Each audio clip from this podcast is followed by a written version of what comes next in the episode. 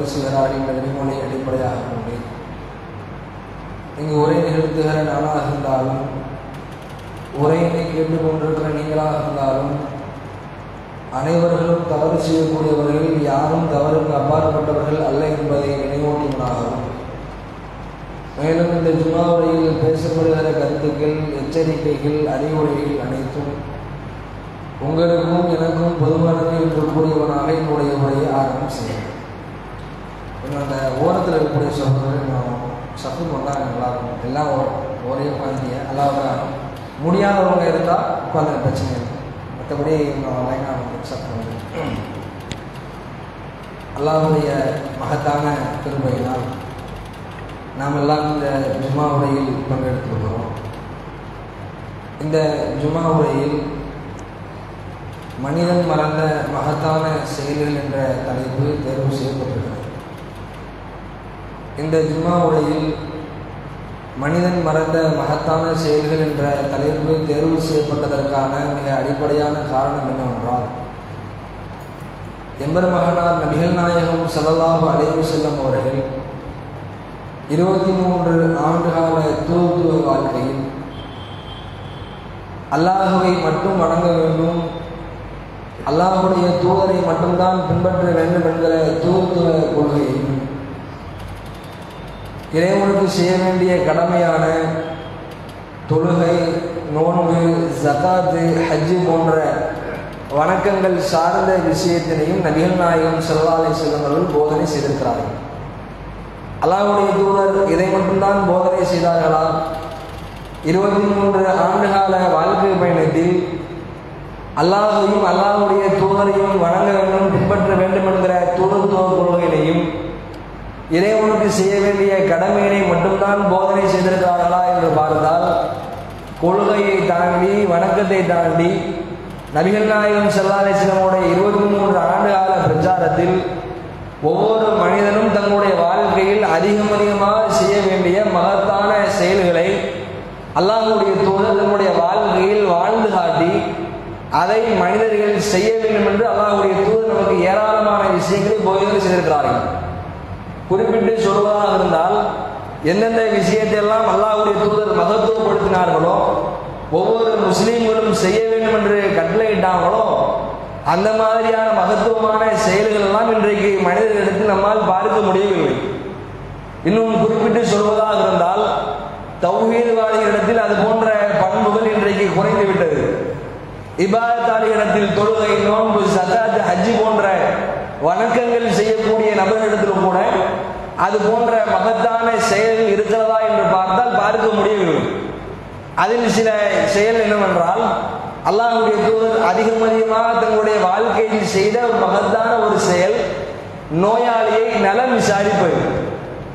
அல்லாஹுடைய தூதர் தங்களுடைய வாழ்க்கையில எடுத்த அந்த ஹதீசுகளெல்லாம் எடுத்து பார்த்தால் அதிகம் அதிகமாக ஆர்வம் கட்டிருக்கிறார்கள் ஒரு சகோதரர் நோய்வாய்ப்பட்டால் ஒரு சகோதரன் நோயாளியாக இருந்தால் அவனை சென்று நீங்கள் நலம் விசாரியுங்கள்.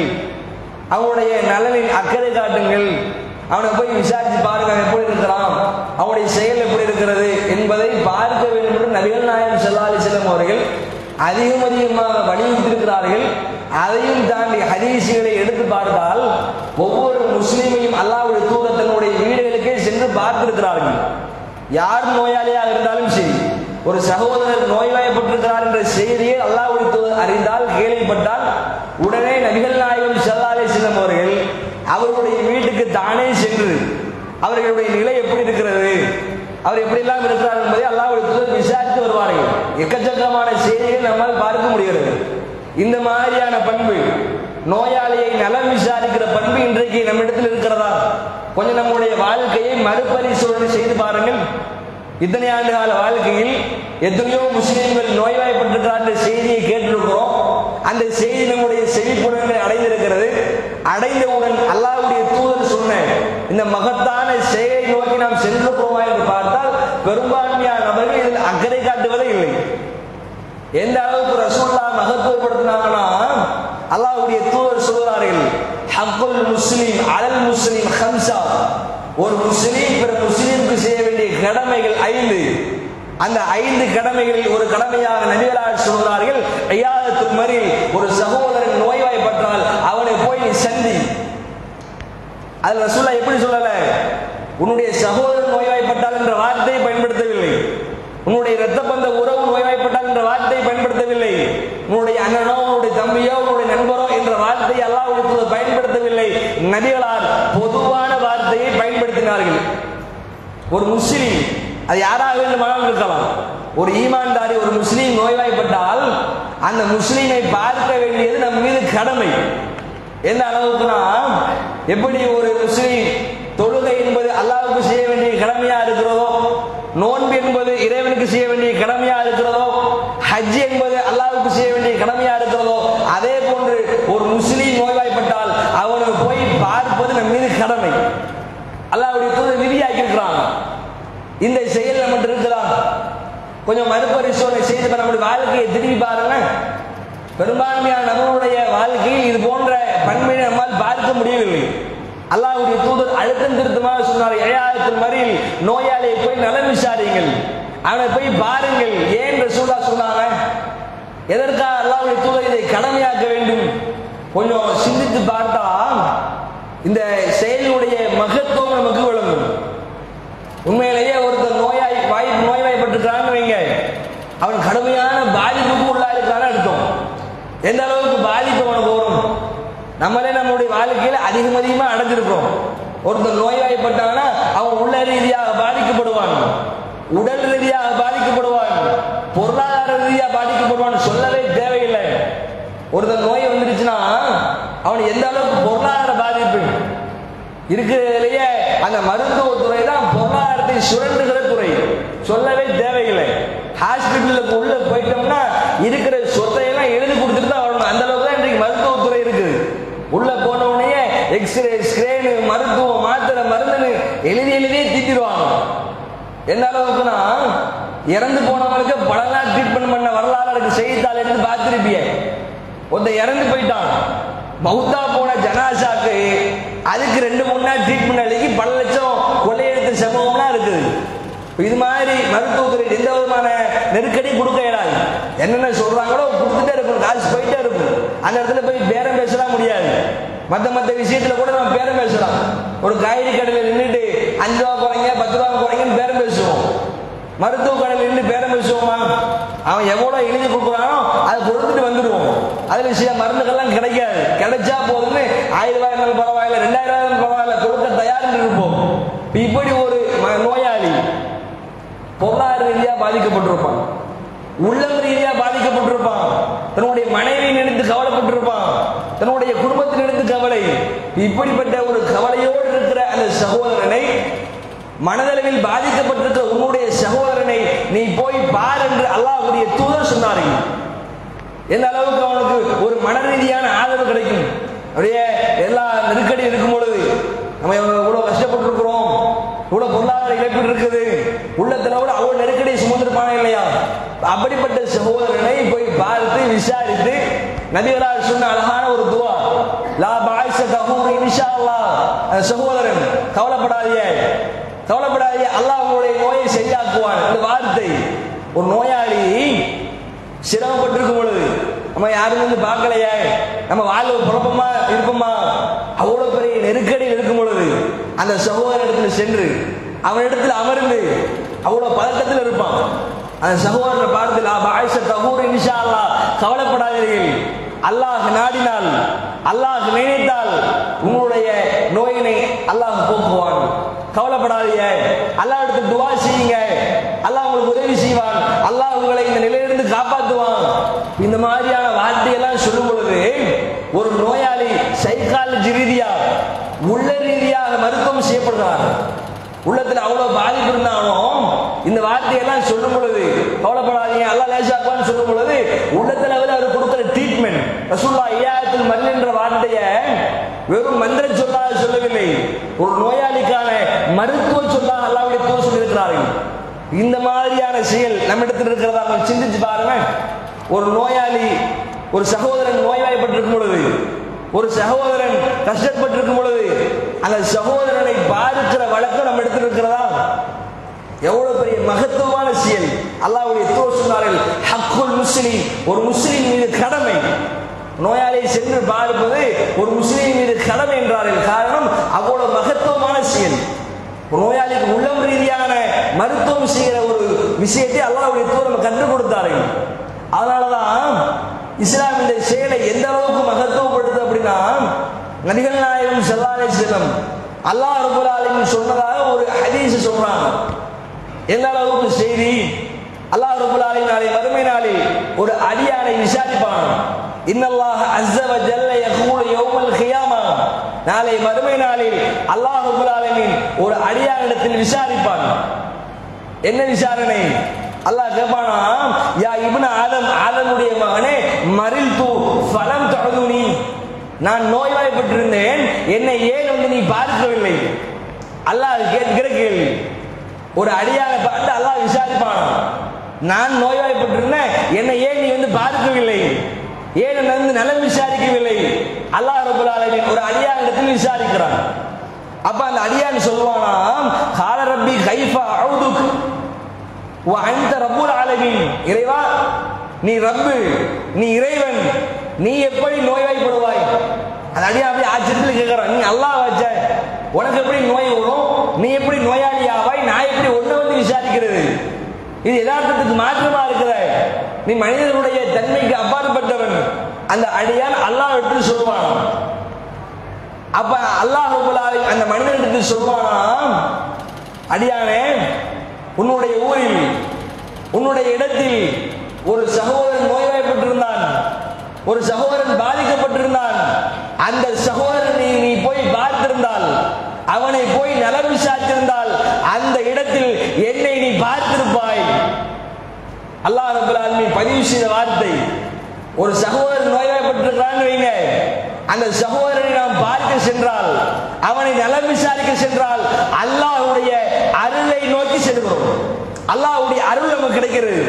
இதை விட வேறு மகத்தான விஷயம். ஒரு முஸ்லீமுக்கு என்ன இருக்கிற யோசித்து பாருங்கள். ஒரு சகோதரன் நோய்வாய்ப்பட்டிருக்கும் பொழுது அந்த சகோதரனை விசாரிக்க சென்றால் அவனை பார்க்க சென்றால் அந்த இடத்தில் அல்லாஹ்வுடைய அருளை பார்க்கிறோம். அல்லாஹ் அப்படியே சொல்கிறாங்க ஒரு முஸ்லீம் நோய்வாய்ப்பட்டிருக்கும் பொழுது அவனை போய் பார்த்தனா அந்த இடத்தில் என்னை நீ பார்ப்பாய். அப்படின்னா என்ன அர்த்தம்? அல்லாஹ்வுடைய அருணை நாம் பார்க்கிறோம். அல்லாவுடைய ரஹ்மத்தை நாம் பார்க்கிறோம். இந்த விஷயத்தில் கூடுதல் கவனம் செலுத்த வேண்டும். யாரா இருந்தாலும் சரி. ஏன் நமக்கு பழக்கப்பட்டவரோ பழக்கம் இல்லாதவரோ நமக்கு தெரிஞ்சவரோ தெரியாதவரோ ஒரு முஸ்லீம் நோயாளியா இருக்காங்கிற செய்தியை கேட்டோம்னு வைங்க. அந்த இடத்துல நமக்கு என்ன சிந்தனை வரணும்? நம்முடைய சகோதரன் பாதிக்கப்பட்டிருக்கிறான். நம்முடைய சகோதரன் நம்மால் முடிந்த ஆதரவு. சகோதரனை சென்று பார்த்து ஆதரவு தெரிவிப்பது. இன்னும் கூடுதலா நம்மால் முடிந்த பொருளாதார உதவி செய்வது. உள்ளத்தால் உடலால் அவனுக்கு ஏதாவது உதவி அப்படி செய்தால் நிச்சயமாக அல்லாஹுடைய அருள் நமக்கு கிடைக்கிறது. இந்த விஷயத்தில் நம்ம கவனமா இருக்கணுமா இல்லையா? யோசித்து பாருங்க. முஸ்லீம்னா வெறும் தொழுகையோடு நின்றது முஸ்லீமா? நோன்போடு நிப்பாட்டுறது முஸ்லீமா? அல்லாஹ் வணங்குவதோடு நிப்பாட்டுறது இந்த மாதிரியான விஷயத்தெல்லாம் நம்முடைய வாழ்க்கையில் அதிகம் அதிகமாக செய்த மகத்தான செயல். ஒரு சகோதரனுக்கு செய்ய வேண்டிய கடமை நம்ம சென்று பார்ப்பதனால் ஒரு சகோதரன் மனதால் மருத்துவம் செய்யப்படுகிறான். இந்த மாதிரியான விஷயத்திலெல்லாம் கூடுதல் கவனம் செலுத்த வேண்டும். அதே மாதிரி இன்னொரு கவனிக்க வேண்டிய விஷயம் என்னன்னா ஒரு நோயாளியா இருக்கிறான்னு வைங்க அந்த இடத்துல தாவா ரீதியான அழைப்பு கொடுப்பதற்கான ஏற்றுக்களம் ஒரு உள்ளத்தாவோட பாதிக்கப்பட்டிருப்பாரு. இப்போ அந்த மாதிரியான நேரத்துலலாம் அவருக்கு அழகான அன்பான அழைப்பு கொடுக்கலாம். தௌஹீத் ரீதியான பிரச்சாரம் கொடுக்கலாம். அவருடைய வாழ்நாட்டுகள்ல அல்லாவுக்கு எதிராக செயல்பட்டிருப்பாரு. இணை வைப்பில் இருந்திருப்பாரு. ஏகத்துவ கொள்கைக்கு வராம இருந்திருப்பாரு. ஏகத்துவ கொள்கைக்கு எதிராக இருந்திருப்பாரு. அந்த மாதிரியான செவ்வாறு நோயாய்ப்படும் பொழுது கூடுதல் முக்கியத்துவம் கொடுத்து அவரை சென்று பார்த்தும் வைங்க. அவர் உள்ள ரீதியா என்ன நினைப்பா? யோசித்து பாருங்க. ஒரு கொள்கைக்கு எதிரானவர் ஏகத்துவக்கு எதிரானவர் ஏகத்துவ பிரச்சாரம் செய்யும் பொழுது கடுமையான முறையில் நமக்கு குடைச்சல் கொடுத்தவரை போய் நேரில் பார்த்து விசாரித்து அந்த இடத்துக்கு போன உடனே அவர் உள்ள ரீதியாக அவருடைய உள்ளம் விசாலமாக்கப்படும். அவர் நினைப்பார் என்னடா இது? அல்லாஹ்வை வணங்குங்கள் அல்லாவுடைய தூதர வணங்குங்கள் தௌஹீத் பிரச்சாரம் செய்யும் பொழுது அவனை அடிச்சோம் அவனை ஊர் நீக்கம் செய்தோம் அவனுடைய பொருளாதாரத்தில் நம்ம குறுக்கீடு செய்தோம் அவனோடு பேச அவனோடு பழகாதீர்கள் அவனுக்கு எந்த உதவியும் செய்யாதீர்கள் என்று ஒட்டுமொத்தமாக ஊர் நீக்கம் செய்தோம் அவனை புறக்கணிச்சோம் ஆனால் நாம் நோய்வாய்ப்பட்டிருக்கும் பொழுது நம்மை வந்து பார்க்கிறானே நம்மை வந்து விசாரிக்கிறானே. அவனை அடிச்சது நம்ம தானே அவனை துன்பம் கொடுத்தது நம்ம தானே இவ்வளவு துன்பம் செய்தும் நான் நோய்வாய்ப்பட்டிருக்கும் பொழுது என்னை வந்து பாடுக்கிறான் என்னை அரவணைக்கிறான். உள்ளம் ரீதியாக அவனுடைய உள்ளம் விசாலமாக்கப்படும். அந்த இடத்துல தௌஹீத் ரீதியான அழைப்பு ஏகத்துவம் ரீதியான அழைப்பு. அல்லாஹ் நாடினால் ஒருவேளை ஏகத்துவம் அவர் கிடைத்து விட்டால் எவ்வளவு அழைப்பு கொடுப்பது களம் அந்த களங்க மகத்தான ஒரு செயல் போய் உட்கார்ந்து வா இவ்வளவு ஆண்டு காலம் இணைப்பில் இருந்தீங்க எல்லாம் இருந்தீர்கள். தொழுக நோன்பு ஜகாத் என்று எதையுமே செய்யாமல் இருந்தீங்க. கடைசி காலம் வாழ்க்கையினுடைய கடைசிக்கு வந்துட்டிய நோயாளி ஆயிட்டிய இனிமேலாவது உங்களுடைய வாழ்க்கையை மாற்றுங்கள். அல்லாஹை மட்டும் வணங்குங்கள். அல்லாஹ்வுடைய தூதரை மட்டும் பின்பற்றுங்கள். உங்களால் முடிந்த தொழுகையை நிறைவேற்றுங்கள். ஜகாத்து கொடுங்கள் ஹஜ் செய்யுங்கள். பாவமான காரியிலிருந்து விலகி வாருங்கள் என்ற ஒரு அழைப்பை கொடுக்கும் பொழுது அந்த அழைப்பை அவர் ஏற்றால் ரசூல்லாவுடைய காலத்தில் நடந்துச்சங்க. அல்லாஹ்வுடைய தூதர் ஒரு சிறுவனிடத்தில் சென்றார்கள். எப்பொழுது சென்றார்கள்? அவன் நோயாளியாக படுத்து கிடக்கும் போது சென்றார்கள். அவனுடைய கடைசி காலத்தில் சென்றார்கள். ஒரு யூத சிறுவன். அல்லாஹ்வுடைய தூதருக்கு பணிவிடை செய்த சிறுவன். அல்லாவுடைய தூதருக்கு தன்னுடைய தன்னால் முயன்ற பணிகள் எல்லாம் அந்த யூத சிறுவன் செய்வான். அப்படி செய்கிற நேரத்தில் அந்த யூத சிறுவன் கடைசி நோய்வாய்ப்பட்டிருக்கும் பொழுது நபிகள் நாயம் செல்லாலை சிறுவர்கள் அவனை நலம் விசாரிப்பதற்காக வீட்டுக்கே செல்கிறார்கள். வீட்டுக்கு சென்று அவனுடைய தலைமாட்டு பக்கத்தில் அருகில் இருந்து அல்லாஹுடைய தூதர் சொல்கிறார்கள் சிறுவனே குல் லாயிலாக இல்லல்லா லாயிலா இல்லல்லா என்ற வார்த்தையை நீ ஏற்றுக்கொள். இஸ்லாத்தை ஏற்றுக்கொள். என்ற இஸ்லாத்தினால் அடைப்பை நபிகள் நாயம் செல்லாச்சிரம் அவர்கள் எப்பொழுது கொடுத்தார்கள்? அந்த சிறுவன் நோய்வாய்ப்பட்டு கடைசி நிலையில் இருக்கும் பொழுது அல்லாவுடைய தூதர் ஒரு அழைப்பை கொடுத்தார்கள் அப்படி அழைப்பை கொடுக்கும் பொழுதுதான் அந்த சிறுவன் தன்னுடைய தந்தையை பார்க்கிறான். அப்ப அந்த தந்தை சொல்றார் முகமது என்ன சொன்னாரோ அதை நீ ஏற்றுக்கொள். முகமது சொல்ற நீ கேளுப்பா அப்படின்னு சொல்றார். அவனுடைய கடைசி காலம் மரண தருவாய் உலகத்தை முடிக்கிற சூழல் அந்த சூழல் நபிகள் நாயகம் செல்லாலை அவர்கள் அந்த நோயாளி இடத்தில் சென்று இஸ்லாமிய அழைப்பு பிரச்சாரம் செய்தார்கள்.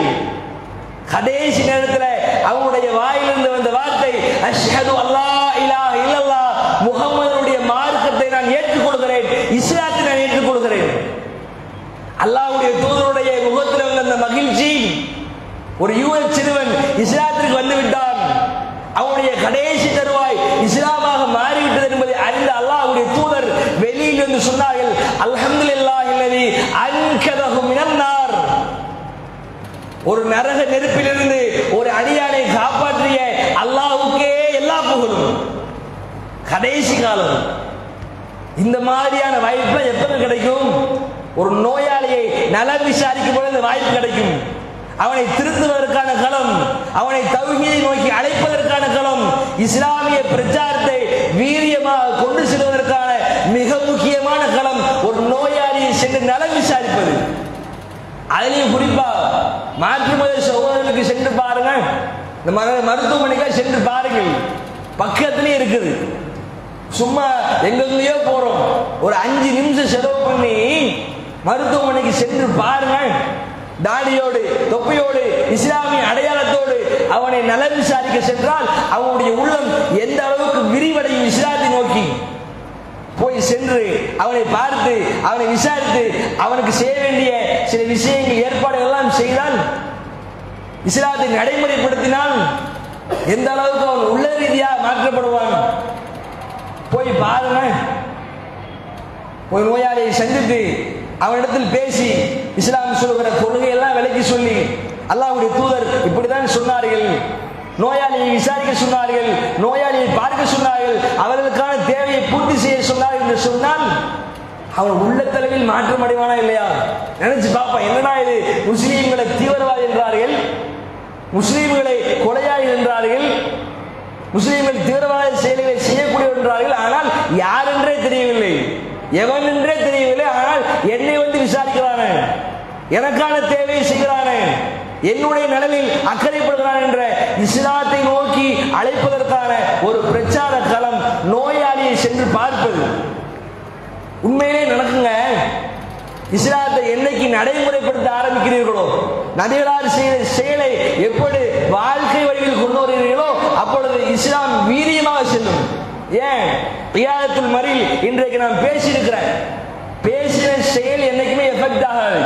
ரியாதத்துல் மறில் ரியாதத்துல் மறில் என்று பல பிரச்சாரங்களில் பல மேடைகளில் பல பொதுக்கூட்டங்களில் பேசினால் கூட அந்த வார்த்தை அந்த அளவுக்கு வீரியமாக செல்லாது. ஐயாத்துல் மறில் என்பதை நடைமுறைப்படுத்தி பாருங்க நோயாளியை நலன் விசாரிக்கின்ற ஒற்றை வார்த்தையை நபிகளால் சொன்ன இந்த மகத்தான செயலை ஒவ்வொரு முஸ்லீமும் தன்னுடைய வாழ்க்கையில் நடைமுறைப்படுத்தி பாருங்க எந்த அளவுக்கு இஸ்லாம் மீதான ஆர்வம் முஸ்லீம் இடத்தில் வரும்? அதே போன்று மாற்று மத நண்பர்களையும் கவரும் சிம்பிளா ஒரே ஒரு உதாரணம். சென்னை பெருவல்லம் நீங்க கேள்விப்பட்டிருப்பீர்கள். ஒட்டுமொத்த இஸ்லாமிய சித்தாந்தத்தையும் மாற்றிய களம். சென்னை பெருவளத்தில் முஸ்லிம் இயக்கங்கள் முஸ்லிம் சகோதரர்கள் தன்னாளர்கள் தங்களால் இயன்ற பணியை சென்னையை நோக்கி சென்றார்கள். எந்த அளவுக்குனா ராணுவம் உள்ளே தயங்கை நேரத்தில் அவ்வளவு பயிற்சி பெற்ற போர்க்காலங்களில் இக்கட்டான சூழல்களில் மழை வெள்ளம் வெள்ள எல்லா சூழல்களிலும் செல்வதற்காக பயிற்சி பெற்ற ராணுவம் ஒதுங்கி நிற்கிற அந்த சூழ்நிலையில் இஸ்லாமிய நண்பர்கள் இஸ்லாமிய சகோதரர்கள் சென்னையை நோக்கி சென்றார்களே. மழை வெள்ளத்தில் மூழ்கிய சகோதரர்களை காப்பதற்காக ஒவ்வொரு நபர்களும் பாதிக்கப்பட்டார்கள். பணக்காரன் ஏழை இருக்கிறவன் இல்லாத ஆட்சியாளர் அதிகாரி எல்லா நபர்களும் பாதிப்பு. எந்த அளவுக்குனா ஒரு பிஸ்கட் கிடைச்சிடாவா ஒரு தண்ணி பாட்டில் கிடைச்சிடாவா என்று இயங்கக்கூடிய சூழ்நிலையில் இஸ்லாமிய சகோதரர் எல்லா இயக்கம் குறிப்பிட்டு இயக்கங்கள்ல எல்லா இயக்கத்தினரும் சென்றார்கள். அங்கே சென்று களப்பணி ஆற்றினார்கள் யார் களப்பணி ஆற்ற வைத்தது எது? அத்தீனும் அந்நசியா என்ற ஒற்றை வார்த்தை.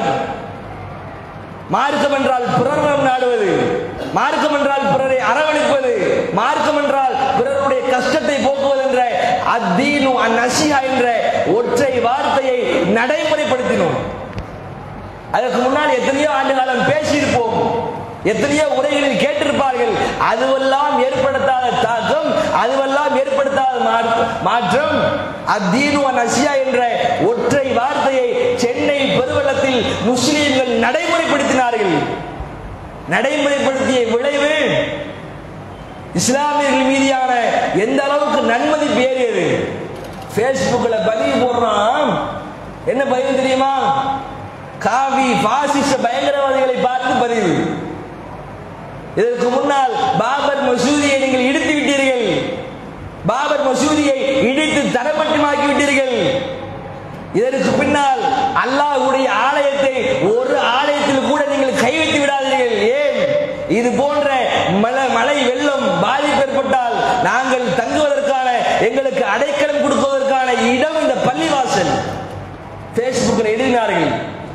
இதற்கு முன்னால் வரை முஸ்லீம் என்றால் தீவிரவாதி தாடி வச்சு துப்பாக்கி வச்சு படம் வெளியிட்ட நபர்கள் ஒரு முஸ்லீம் என்றால் யார் என்ற விஷயத்திற்கு ஒரு ஆர்டிகல் வெளியிடுறான்? சென்னை பெருவெள்ளத்தில் மக்களை காப்பாற்றும்படியான ஒரு போட்டோ இந்த அளவுக்கு ஒரு மனமாற்றம் செய்த காரணம் என்ன? அத்தீனு அந்நசியா என்ற வார்த்தையை நடைமுறைப்படுத்தியதுதான். இது போன்ற மகத்தான செயல்களை எல்லாம் ஏழைகளை அரவணைக்கக்கூடிய விஷயமா இருந்தாலும் சரி ஒரு நோயாளியை சென்று பார்ப்பதாக இருந்தாலும் சரி பிற மக்களை கவனிப்பதாக இருந்தாலும் சரி எந்தெந்த விஷயத்தை எல்லாம் நபிகள் நாயம் சிவாயசிலம் அவர்கள் நம்முடைய வாழ்க்கையில் செய்து காட்டினார்களோ அந்த மாதிரியான காரியத்தை எல்லாம் நம்முடைய வாழ்க்கையில் அதிகம் அதிகமாக செய்து இந்த மகத்தான விஷயத்தை நாமும் செய்து பிற மக்களுக்கும் செய்யும்படியான ஒரு விஷயத்தை ஏற்படுத்துவோமாக. அப்படிப்பட்ட ஒரு வாய்ப்பினை வளர் ரஹ்மான் நம் அனைவருக்கும் தந்தலுபடி வேண்டும் என்று பிரார்த்தனை செய்தவனாக என்னுடைய இந்த உரையை நிறைவு செய்யணும். அஸ்ஸலாமு அலைக்கும்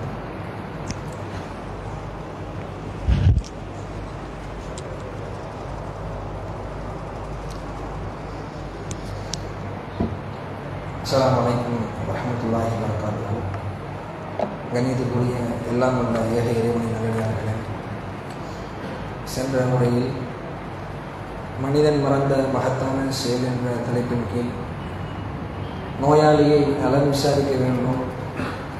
அப்படி நலம் விசாரிப்பதால் நமக்கு கிடைக்கிற சில நன்மைகள் அதனால் கிடைக்கிற சில பயன்கள் சம்பந்தமான சில விஷயங்களை சுருக்கமாக பார்த்தோம். அதனுடைய தொடர்ச்சியாக நம்முடைய பள்ளிவாசலினுடைய அந்த மேல்தளம் ரெண்டு ஃப்ளோர் இருக்குது. அதனுடைய மேல்தளத்திற்கான வேலைகள் ஏற்பாடு செய்யப்படுகிறது இருக்கிறது. ஏன் அப்படின்னா சில நேரங்களில் நம்முடைய ஜுமா வரக்கூடிய சகோதரர்கள் மக்களுடைய எண்ணிக்கை அதிக அளவில் இருக்குது சில சூழ்நிலையில் பள்ளி பள்ளி இதெல்லாம் லீவ் விட போகிற நேரத்துலலாம் ரெண்டு தளம் ஃபுல்லாகி மக்கள் வெயிலில் தொடரக்கூடிய ஒரு சூழல் இருக்கிறது. சில நேரத்தில் ஆஃபீஸை நம்ம திறந்து விட்டுறோம் ஆஃபீஸை திறந்து விட்டு படியில் தொடரக்கூடிய நேரம் நிலைகள்லாம் இருக்குது செருப்புகள்லாம் ஒதுக்கி வச்சுட்டு படியில் தொடரக்கூடிய நிலைகள்லாம் இருக்கிறது. இப்போ அதையெல்லாம் கவனத்தில் கொண்டு நிர்வாகம் சார்பாக மேல்தரத்திற்கான ஏற்பாடுகள் மேலே நம்ம விருது கட்டணத்தில் ஏற்பாடு செஞ்சு அது எவ்வளோ ஆகுங்கிற தொகையை பார்க்கும் பொழுது கிட்டத்தட்ட ஒரு மூணு லட்சம் ரூபாய் வரைக்கும் செலவாகுது. அதில் அல்லாவுடைய கிருபையினால் நம்ம ஏற்பாடு செஞ்சு அந்த அறிவிப்பை நம்ம தெரிந்தவர்களுக்கு சொல்லி அல்லாவுடைய மகத்தான கிருபையினால் ஒரு ஒரு லட்சம் ரூபாய் வரை அந்த கட்டிடத்திற்கான செலவை சில சகோதரர்கள் ஏற்றுக்கொண்டிருக்காருங்க இப்போ அந்த அடிப்படையில் நம்முடைய பள்ளிவாசல் நாம் தொழுகிற பள்ளி இன்னும் சொல்லப்போனால் நம்முடைய பள்ளியினுடைய ஒரு சிறப்பு அம்சம் என்னன்னா உள்ளூர்வாசிகளுக்கு வாசிகள் மட்டும் தொழக்கூடிய பள்ளி அல்ல உதாரணத்துக்கு புதுமடம் இருக்குன்னு வைங்க.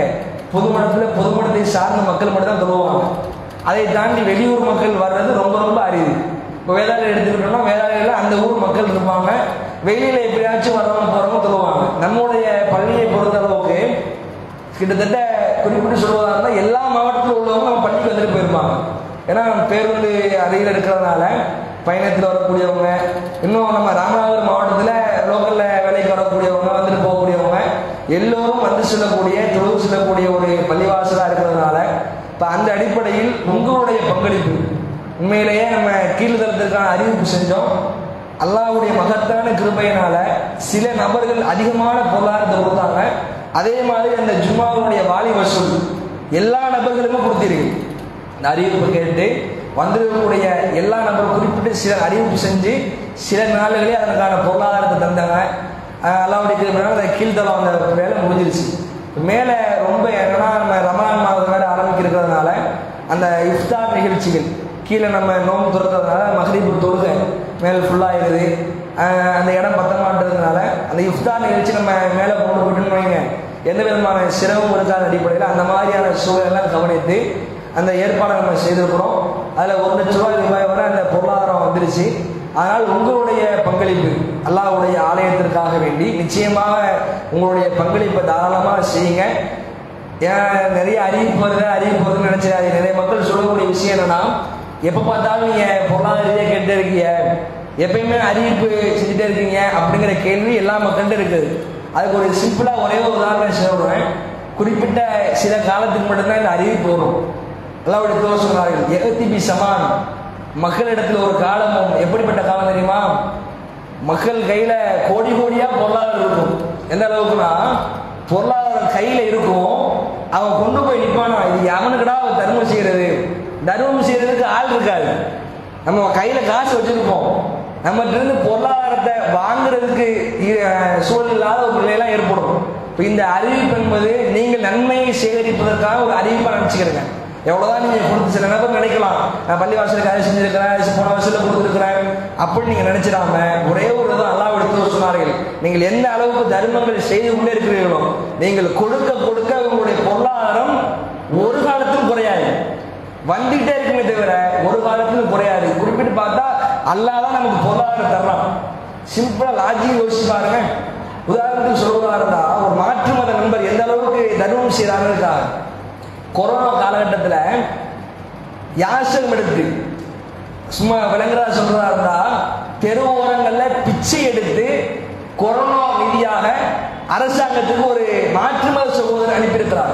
மக்கள் எல்லாம் கஷ்டப்பட்டு இருக்கிறாங்க மக்களுக்கெல்லாம் செலவு செய்யணும் என்பதற்காக வேண்டி அவருக்கு ஏதாவது கொள்கை இருக்கிறார் மறுமை ரீதியான அச்சம் இருக்கிறான் மறுமை நம்பியிருக்கிறாரா? மறுமையுடைய வாழ்க்கை எதுவுமே இல்லை. மறுமையுடைய நம்ப இல்லை அல்லாஹ் பற்றியான சிந்தனை இல்லை. ம- அதுக்கப்புறம் அதை இதை கொடுத்ததால இது நன்மை இருக்கு. எதுவுமே இல்லை. எதுவுமே இல்லாத ஒரு கொள்கை இல்லாத மறுமை மீது நம்பிக்கை இல்லாத சொர்க்கத்தின் மீது நரகத்தின் மீது நம்பிக்கை இல்லாத ஒரு நபர் யாசகம் எடுத்து மக்களிடத்தில் பிச்சை எடுத்து அரசாங்கத்திற்கு கிட்டத்தட்ட ஒரு லட்சத்தி எண்பதாயிரம் ரூபாய் வழங்கியிருக்கிறார். எதுக்காக? மக்களுக்காக. கொள்கையே இல்லாத ஒரு சகோதரர் ஒரு மாற்றுமத சகோதரர் இந்த அளவுக்கு தர்மம் செய்கிறார்னா அல்லாஹ் ஏற்றுக்கொண்டிருக்கிற மறுமையை நம்பியிருக்கிற அல்லாஹ் இந்த உலகத்தில் நாம் அல்லாஹுடைய ஆலயத்திற்காக கொடுத்தால் அல்லாஹுடைய பள்ளிவாசலுக்காக கொடுத்தால் நாளை மறுமை நாளே எனக்கு இதே போன்ற ஒரு மாளிகையை அல்லாஹ் கட்டி தருவான் என்று நம்பிக்கை கொண்டிருக்கிற சமுதாயம் இதில் கொஞ்சம் கூட தயக்கம் காட்டவே கூடாது. அந்த அடிப்படையில் உங்களுடைய பொருளாதாரத்தை அதிகபட்சமாக வழங்குங்கள். மரண நேரத்தில் மரணம் தொண்டை குழியை அடைகிற நேரத்தில் ஒரு மனிதன் சொல்வான் இறைவா ரப்பே எனக்கு சிறிது காலம் அவகாசம் கொடுறாலாம் எப்ப? மலக்குள் மௌத்து வந்து நிற்கும் பொழுது. மரண நேரம் நமக்கு நெருங்கிவிட்ட சூழலில் ஒரு மனிதன் அல்லாவிடத்தில் புலம்புவான் ரப்பி இல்ல அக்கரத்தனி இலா கரீப். இறைவா குறிப்பிட்ட கால அவகாசம் அவகாசம் கொடுத்தால்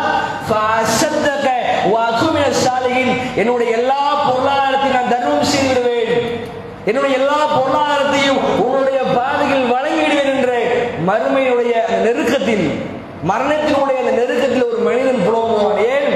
பொருளாதாரத்தினாலதான் அதிக நன்மை நம்மால் கொள்ளையடிக்க முடியும்.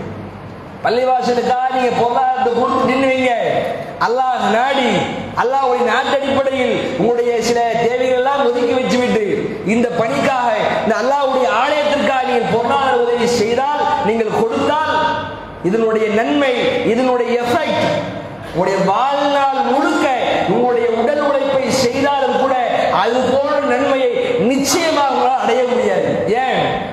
பள்ளிவாசலுக்காக நீங்கள் கொடுத்தீர்கள் உங்களுடைய பொருளாதார இந்த ஆலயம் கட்டப்பட்டால் இந்த ஆலயத்தில் பேசப்படுகிற உரையினுடைய நன்மை உங்களுக்கு கிடைக்கும். யோசித்து பாருங்க. இன்னைக்கு தேதியில நான் நின்று இங்க பேசிட்டு இருக்கிறேன்னா எத்தனையோ வருஷத்துக்கு முன்னாடி இந்த ஆலயம் கட்டுவதற்காக ஒரு சகோதரர் ஒரு ஆயிரம் ஆயிரத்தி கொடுத்திருப்பார். அவருக்கே தெரியாது நம்ம எவ்வளவு கொடுத்தோம்னு. எப்ப கொடுத்தோம் அவருக்கு தெரியாது. இன்னைக்கு பேசப்படுகிற உரையினுடைய நன்மை அவருக்கு போய் கொண்டிருக்கும். நினைச்சு செய்ய முடியுமா? நம்முடைய உடல் உழைப்பை செய்தால் கூட இந்த மாதிரியான நன்மை நம்மால் பெறவே முடியாதுங்க.